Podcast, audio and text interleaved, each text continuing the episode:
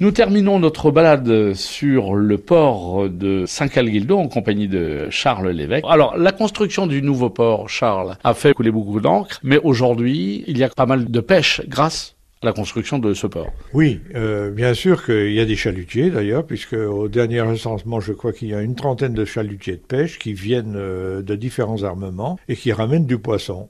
Alors par contre, si eux ramènent du poisson, J'entends des bruits parce que je n'ai pas de bateau, mais j'entends des bruits de mes voisins qui possèdent des bateaux, qui vont à la pêche avec des petits canottes euh, et à moteur et qui reviennent totalement bredouilles. Alors tout le monde se plaint en disant il y a des bateaux, il y a des pontons, euh, il y a du gasoil ou de l'essence pour mettre dans les bateaux, mais il n'y a plus de poissons. Alors on se demande euh, d'où ça vient. C'est peut-être général à toute la côte bretonne où il y a une multitude de bateaux, tout le monde a pêché, tout le monde pêche, et puis finalement euh, la disparition du poisson, eh bien elle est là. Je pense qu'il y a eu des excès, mais euh, il y a aussi une réglementation. J'entends un voisin qui me dit on ne peut plus prendre de barres, de, on peut les prendre jusqu'à une certaine taille. Bon, un autre dit maintenant on peut plus en prendre du tout. Enfin bref, il y a beaucoup de, évidemment de restrictions. Et plus il y a de restrictions, et plus il y a de bateaux.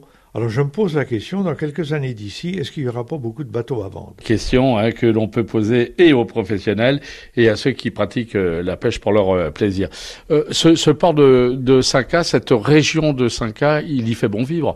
Il fait bon, là on a du soleil et c'est une belle région parce qu'il y a le, la partie bien sûr de la mer, mais il y a une partie où il y a encore des arbres, il y a encore de... Oh oui, c'est une, quand même une station qui a été préservée. Beaucoup de verdure, beaucoup de plages, de grandes plages plages, et la Grande Plage, mais il y a aussi des petites plages annexes. Vous avez la Mare, vous avez la Fresnay, vous avez la Pissotte qui donne sur la baie de la Fresnay.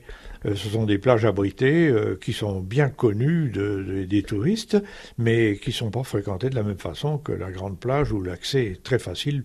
Alors c'est une plage familiale, beaucoup d'enfants, beaucoup de familles nombreuses. Euh, c'est une station qui est restée calme qui est avant tout familial. Pour terminer, Charles, votre poisson préféré, parce que vous nous l'avez dit, vous achetez votre poisson chez le poissonnier. Quel est votre poisson favori? Oh ben, J'ai plusieurs poissons favoris, mais euh, j'aime bien la sole, j'aime bien l'aliment de sol, euh, j'aime bien aussi, j'aimais bien les maquereaux.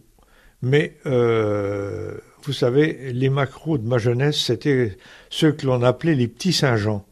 C'était des petits macros qui venaient en fin de saison, tout jeunes, tout petits, euh, qui étaient adorables. Euh, quand je dis adorables, il était adorable à manger. On les faisait griller. Ils avaient très bon goût. Et ma foi, je m'aperçois que maintenant, les vieux macros que l'on a et que l'on a à la pêche, euh, ça ne me fait pas beaucoup envie. Ce sont des macros huileux, qui sont gras. On se demande d'où ça vient. Je pense que ça vient de la qualité de l'eau peut-être, et puis du vieillissement de l'espèce, sans doute. Merci beaucoup, Charles Lévesque, de nous avoir accompagnés tout au long de cette semaine en nous racontant vos souvenirs et l'histoire du port de Saint-Cal-le-Guildo sur France Bleu Armorique.